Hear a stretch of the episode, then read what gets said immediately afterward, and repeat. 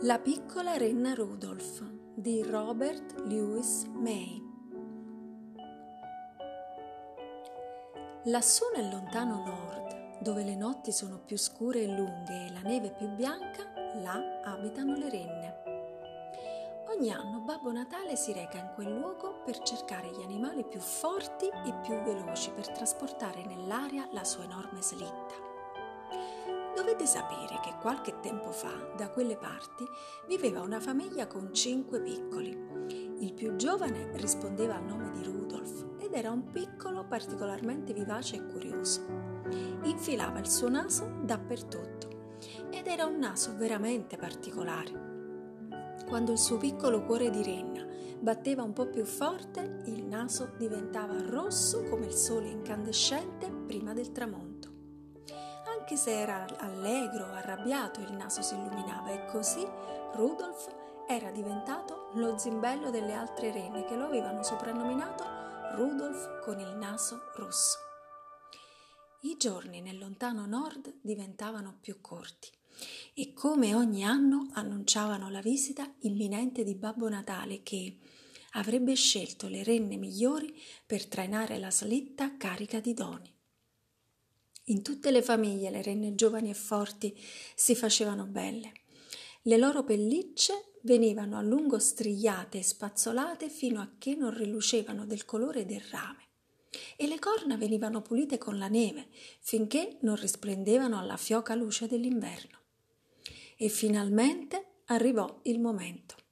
Le renne impazienti si radunarono e tra di loro c'era anche Rudolf, e Babbo Natale atterrò con la sua slitta trainata da Donner, il suo fedele caporenna. Babbo Natale si mise subito al lavoro e cominciò a esaminare ogni animale borbottando parole incomprensibili sotto la sua barba bianca. Quando finalmente arrivò il turno di Rudolf, il suo naso diventò così rosso e luminoso per l'agitazione che Babbo Natale scosse la testa e disse sei grande e robusto, ma purtroppo non posso sceglierti. I bambini, vedendo il tuo nasone, potrebbero spaventarsi. La tristezza e il dolore di Rudolf non avevano limiti. Corse più veloce che poteva e sparì nel bosco. I giorni passavano.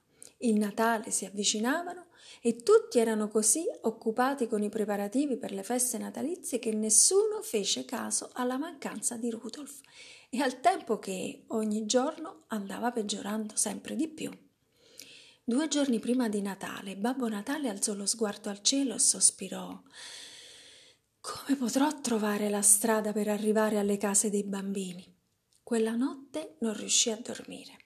Così indossò il mantello, gli stivali, il cappello, attaccò Donner alla slitta e uscì. La neve e la nebbia erano così fitte che Babbo Natale riusciva a vedere a malapena le sue mani. A un tratto si accorse di una piccola luce rossa che illuminava il bosco. Scese a vedere di cosa si trattasse e riconobbe il giovane Rudolf il suo nasone. Ciao Rudolf, disse. Il tuo naso è proprio quello di cui ho bisogno. Questa sera sarai tu davanti a tutte le renne e ci mostrerai la strada per raggiungere i bambini. Il naso di Rudolf diventò talmente luminoso per l'emozione che rischiarò tutto il bosco. La piccola renna divenne il caposlitta di Babbo Natale e dal giorno successivo venne festeggiato da tutte le renne come un eroe e non fu mai più deriso da nessuno. Così, nel lontano nord, qualcuno deve aver visto Babbo Natale e i suoi aiutanti festeggiare e deve averlo raccontato, altrimenti nessuno avrebbe mai conosciuto questa storia.